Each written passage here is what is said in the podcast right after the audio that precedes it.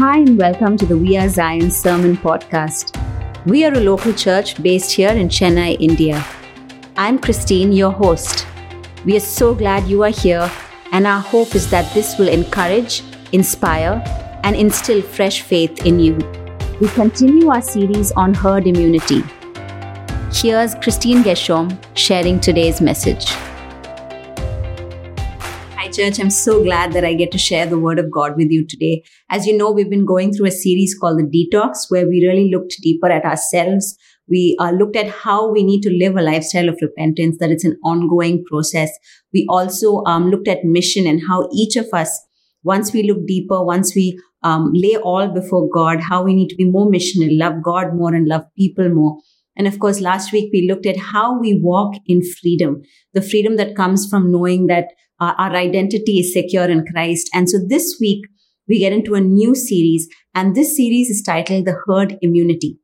Now, you might wonder, does this have anything to do with COVID or what's happening? Why have you named it that?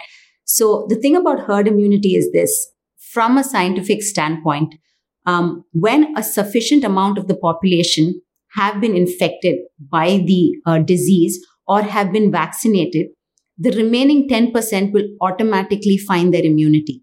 And this really applies in cases where parts of the population are extremely immunocompromised, like babies or senior citizens. It really helps. Now, how do we draw herd immunity into our series? So here's the thing. As a church, we need each other. As a community, we need each other. We, none of us were meant to do this life alone. In isolation, all of us do well. But the truth is, it's in community that we become the people that God has called us to be. And so, in community, as varied as our communities look, um, it is in community that we are stronger, that we have more of an offense against the enemy. It's uh, in community that we find security with each other. It's in community that we grow. And so, it is essential that in order for us to be immune to the attacks of the enemy, in order to be immune against all that the world will present to us, that we find ourselves at the center of a herd. And that's what the series is about. It's about a gospel centered community. So what is the gospel? The gospel is the good news. It warrants that when we talk about the good news, there's some bad news that is in the background. And the bad news is that all of us have sinned. That's what Romans 8 says all have sinned and fallen short of the glory of God. So, what then is the gospel? What then is the good news? If we were to summarize the gospel, this is what it would look like that we were created perfectly in the image of God. But then, because of inherent sin in our lives, because the condition of sin, we have fallen, we have sinned, we have missed the mark. But then we have redemption in Jesus. Jesus is the hero of the gospel story. What is redemption? Redemption is the clearing of a debt complete clearing of a debt. The debt of sin was so huge in each of our lives, but it was Jesus through his death, through his resurrection, that he canceled that debt on our lives. And doesn't finish just there. So we are saved because of this redemption that Jesus did for us. And then we are transformed into his likeness. And finally, there is restoration that happens. So, like I just mentioned, there's this phase in between redemption and restoration called transformation. And that's where each of us, each one of us are finding ourselves right now. We are in the here and now and the not yet. We have not yet gone to the place of the new heavens and the new earth, but we are in our present. We are saved. We're standing by grace. And therefore we need Christ for our renewal every single day. This is the gospel. This is the simple gospel. So when you share it with someone, you can remember these four points as an outline before you share the gospel with them. But how does this apply to community? How do we say gospel centered community, that we need to be a gospel centered community? This is how we look at it through the very lens of creation, the fall, redemption, and transformation. We're going to look at the Genesis 1 story, the creation story. We're going to look at the first thing, which is we were created for community. Can we look in Genesis chapter 1, verse 26, which says this Then God said, let us make human beings in our image to be just like us. So if you've ever wondered why you're so basically hardwired to want community, to crave relationship, it's because that's who God was. If you remember, it says in the Bible, it says, let us create. It talks about us. It's not just one person. It's three persons who were creating together. The Trinitarian God himself dwelt in community. He was a community. And therefore, since we are made in his image, we are exactly like him. Hence, we were created for community. I like this in Genesis chapter 2, verse 18. It says, Then the Lord God said, It is not good for the man to be alone. I will make a helper who is just right for him. And that's how Eve comes into the picture because God said it's not good for him to be alone. Look at how we are so internally wired to desire community. So today, whether you and I are social, antisocial, extrovert, introvert, uh, extro introvert, or whatever it is that you classify yourself under, we all need community. We were created for community. That's the baseline. We're going to build from that. The second thing is that this community that we crave for is broken because of the fall. There is so much that works in these communities that, that create cracks in it, that create fissures in it. I want us to look at Genesis chapter 3, verses 1 to 13 in the message translation. And I want you to look at this through the, the eyes of community. Verse 3 says this The serpent was clever, more clever than any wild animal God had made. He spoke to the woman, Do I understand that God told you not to eat from any tree in the garden? The woman said to the serpent, Not at all. We can eat from the trees in the garden. It's only about the tree in the middle of the garden that God said, Don't eat from it, don't even touch it, or you'll die. The serpent told the woman, You won't die. God knows that the moment you eat from that tree, you'll see what's really going on. You'll be just like God, knowing everything, ranging all the way from good to evil. When the woman saw that the tree looked like good eating and realized what she would get out of it, she'd know everything. She took and ate the fruit and then gave some to her husband and he ate. Immediately, the two of them did see what's really going on, saw themselves naked. They sewed fig leaves together as makeshift clothes for themselves. When they heard the sound of God strolling in the garden in the evening breeze, the man and his wife hid in the trees of the garden, hid from God. God called to the man, Where are you? He said, I heard you in the garden and I was afraid because I was naked and I hid. God said, Who told you you were naked? Did you eat from that tree I told you not to eat from? The man said, The woman you gave me as a companion, she gave me fruit from the tree, and yes, I ate it. God said to the woman, What is this that you've done?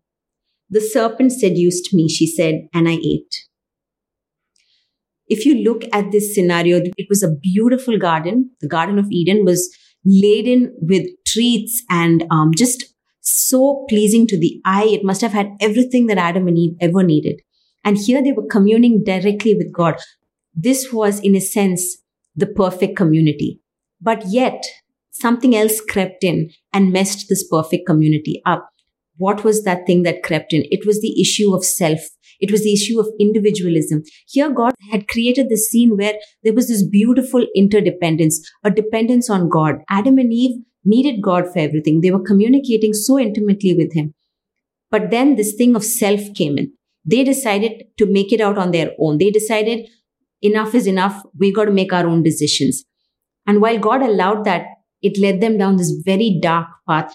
So today, some of the reasons that community gets broken is because primarily because of selfishness. But to look deeper, it's also because of certain other things. I want us to look at five different self conditions that cause this fall. One was self sufficiency. Verse 4 to 5 says, You will be just like God. He first puts the doubt that what God said was not true. And then he says, You'll be just like Him. Then why do you need God? You can manage on your own. So there was a thought of self sufficiency. The next thing was self will. Verse 6 says, When the woman saw it look good and saw what she would get out of it, she took the fruit and ate it. She decided, This works for me, I'm going to do it. Self will, self reliance. They sewed leaves together, fig leaves together for clothing. They thought they knew what they were doing. They thought they had the solution. The next thing was self protection. When God was walking in the garden, they go and hide. And they, when God calls out to them, they said, We were scared, so we hid. They protected themselves. And self importance. Verses 12 to 13, they talk about how God asks who did what. And immediately the blame game starts. Adam points at Eve, Eve points at the serpent. Self importance. They, Adam made himself look better than he really was and Eve deflected. Isn't this like most of us? Isn't this why community breaks nowadays? Because we feel we need to be more important than we are. We want importance maybe when we're not given it. Maybe we decided to assert our self will.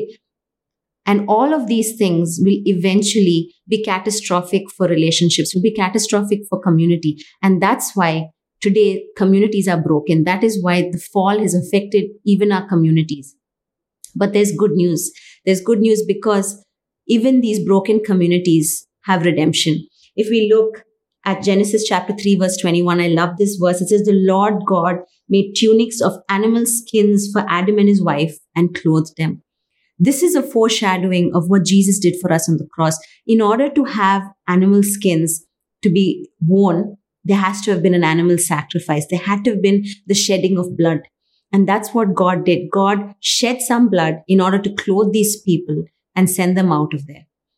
Jesus did the very same thing. Like I said, he redeemed us, cleared the debt completely. Our mess ups are huge, but his death on the cross cleared us of all debt. And so today, when Christ has redeemed us, he's primarily redeemed us for community. He's primarily redeemed our capacity for community, which means today you and I can re- again exist in a community. We can again live in peace in a community. We can again find joy in community. But that doesn't mean that community is easy. It doesn't mean that it's, it's devoid of hard work. In fact, quite the opposite. And so that's when we're going to go to the next thing where we are transformed in community. So it doesn't just end there. We don't just get redeemed. It doesn't mean that we're just free of sin. We're standing in grace by faith and that's it. The story ends there. No, all of us, like I said, are in the now and the not yet, which means that we're in a season of renewal. We're in a season of what the Bible calls sanctification. So I want us to look at 1 Corinthians chapter 1 verse 2 which says to the church of God in Corinth to those sanctified in Christ Jesus and called to be his holy people together with all those everywhere who call on the name of our Lord Jesus Christ their Lord and ours so like I said we are in this place, in this tension between we are redeemed, we are set free, and yet we have not been completely restored to perfection, which is going to happen in eternity. We're in the middle. And so what happens there is a lot of renewal takes place, a lot of transformation takes place. He talks about all of those who are sanctified everywhere, who know Jesus. And so this is what community today looks like. Community does not look like a bunch of clones we all don't look and sound the same. We don't dress the same. We don't act the same. We don't even eat the same kind of food. But the beauty of it is this is the body of Christ. This is the bride of Christ. I want us to read Revelation chapter 7, verse 9 to get an idea of what this community really looks like. After these things, I looked, and this is what I saw a vast multitude which no one could count, gathered from every nation and from all the tribes and people and languages of the earth standing before the throne and before the Lamb, dressed in white robes with palm branches in their hands. Isn't that amazing? Every people group, tribe, tongue. A lot of times when we used to meet before the lockdown as a church community um, over lunch or over dinner, it would be amazing as to the conversations we had with other people because they were from different parts of India. Their stories were different. Some of them were from hill stations. Some of them were from the east of India. Their food preferences, their music choices, everything's different.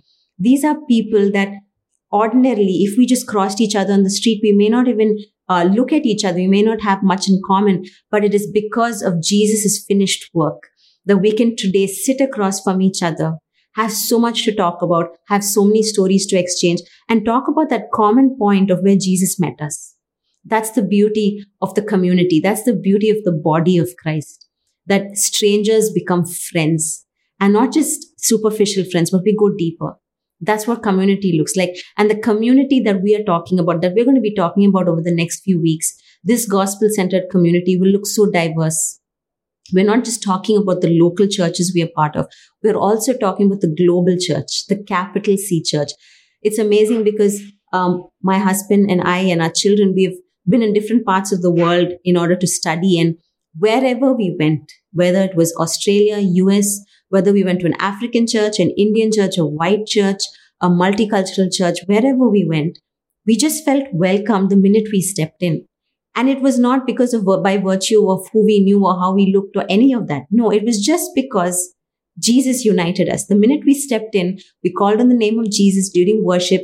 It was just this feeling of calmness, this feeling of acceptance. And that's the beauty of this community. So wherever we are right now watching this, whichever part of the world we're watching it from, whichever part of India we're watching it from, we belong to this beautiful community, this faith community, community that is united by Jesus. And isn't that an amazing thing? It's so tempting though to stay in isolation. And so that's what I'm going to come down, boil this down to.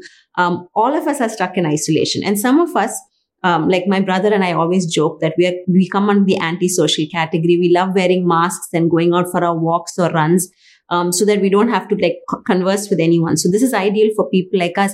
But the truth is, even for us, even for the antisocial, even for the introverts, we need community. We will not get sanctified. We will not be renewed unless we are in community.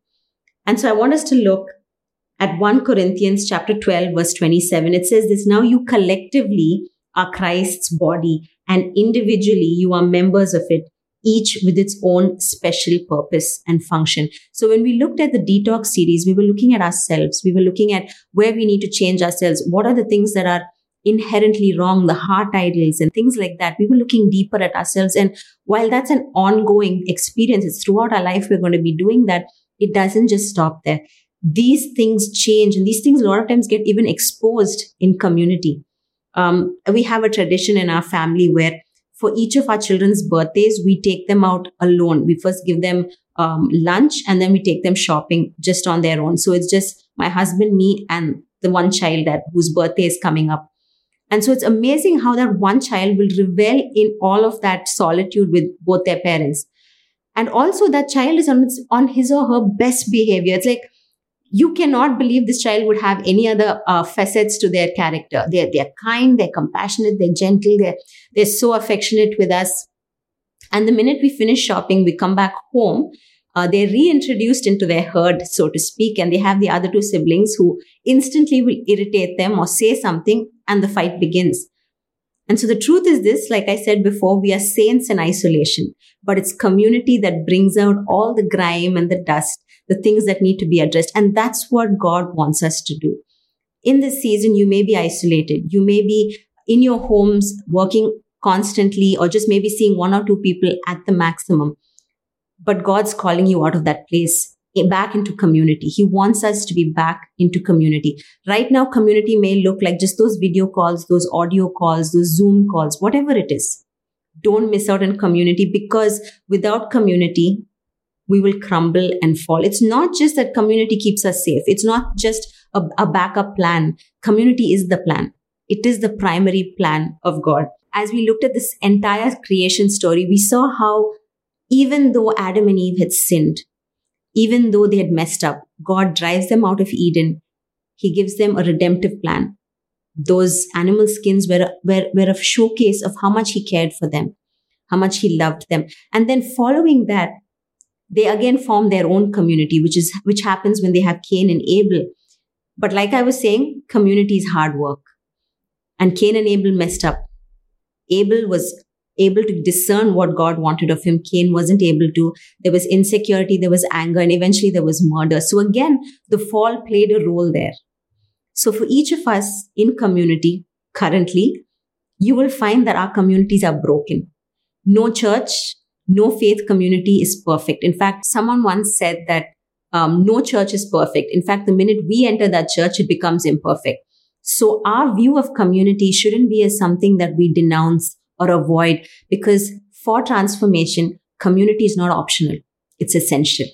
Even as we look at the pastoral epistles, you know, as we read the New Testament, there are so many verses which talk about love one another, care for one another, bear each other's burdens, forgive each other.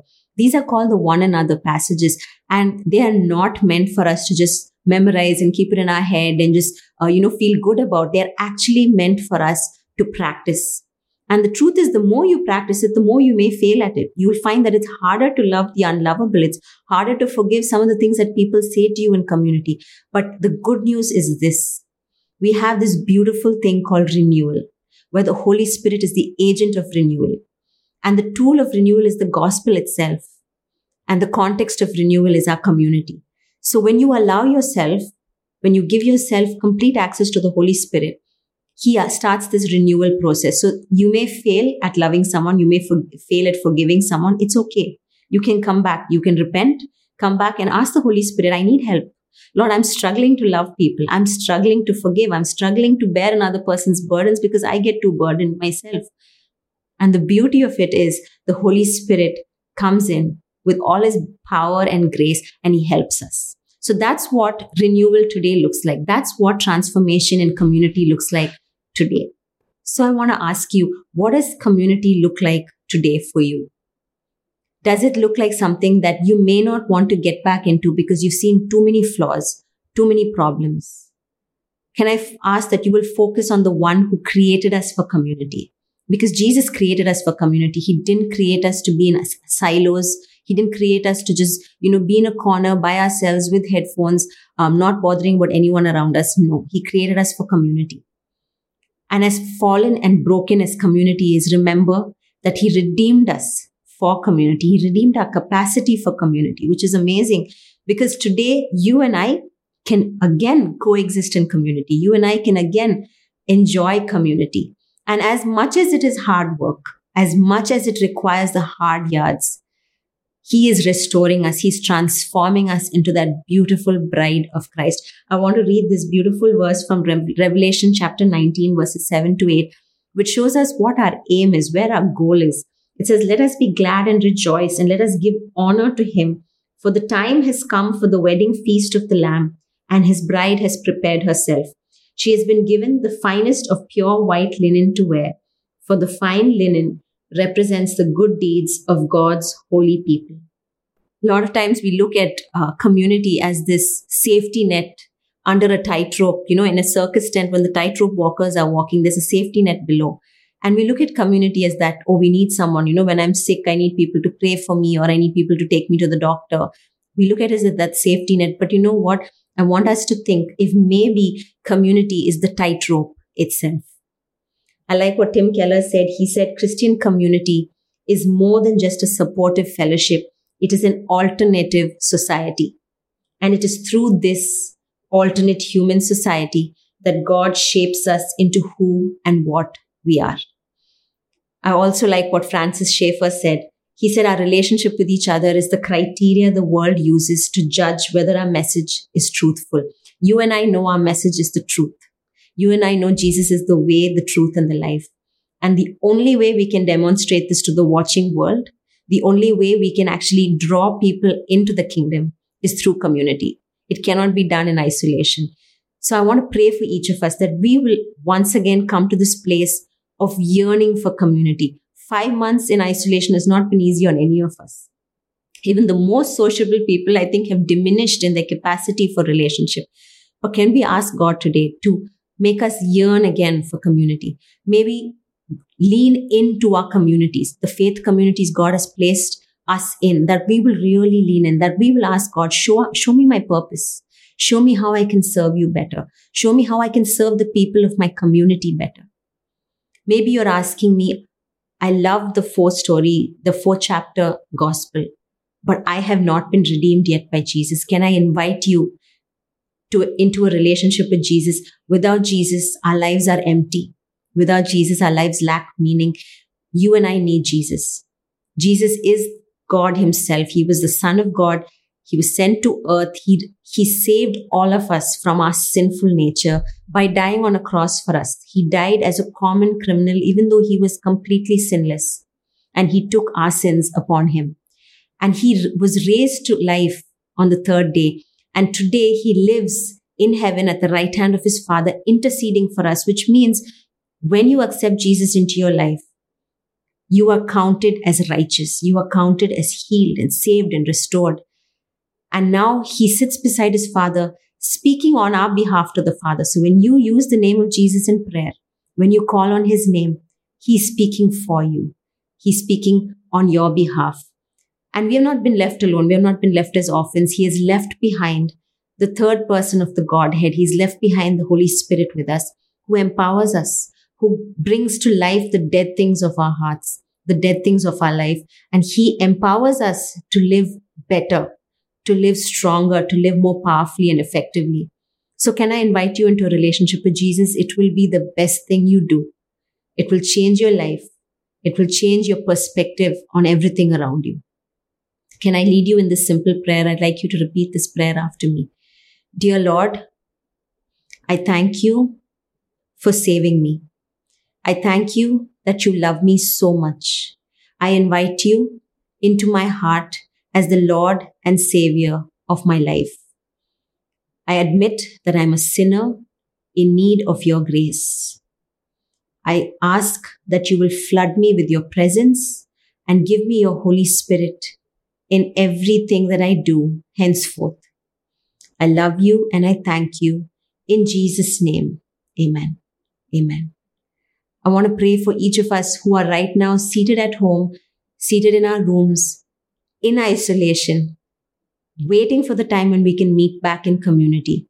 Maybe you're, you're content being at home without community, but can I pray for you that that desire, that innate longing for community will be birthed again within you? Because remember, we have been created for community. We were not created to go alone on this journey. Father in heaven, I just thank you for this time. I thank you, Lord, for your word. I thank you, Lord, for the gospel which shapes us and renews us and transforms us in the best possible way, Lord. We thank you for your great love that you have showered upon us. And right now, I pray for each one of us, oh Father, that we will not forget that we have been created for community, that we will not forget that you have redeemed us for community. We will not forget that, Lord, you transform us only in community and that, Lord, we will be so bold as to get up and get back into community of Father, that we will get back into fellowship with people, that we will lay down our guard, lay down all our prejudice and step back in, in faith into community.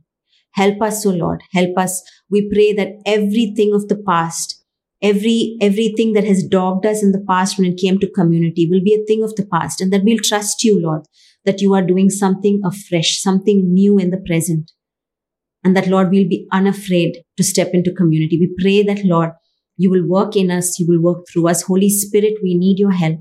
We cannot do this alone. Our self steps in so many times. We pray that you will rid us of our self sufficiency, our self protective stance, that you will rid us of our self will, O Lord, and that it will be more of you, Jesus. We pray that you will work in us. We love you and we thank you. In Jesus' mighty name, I pray. Amen.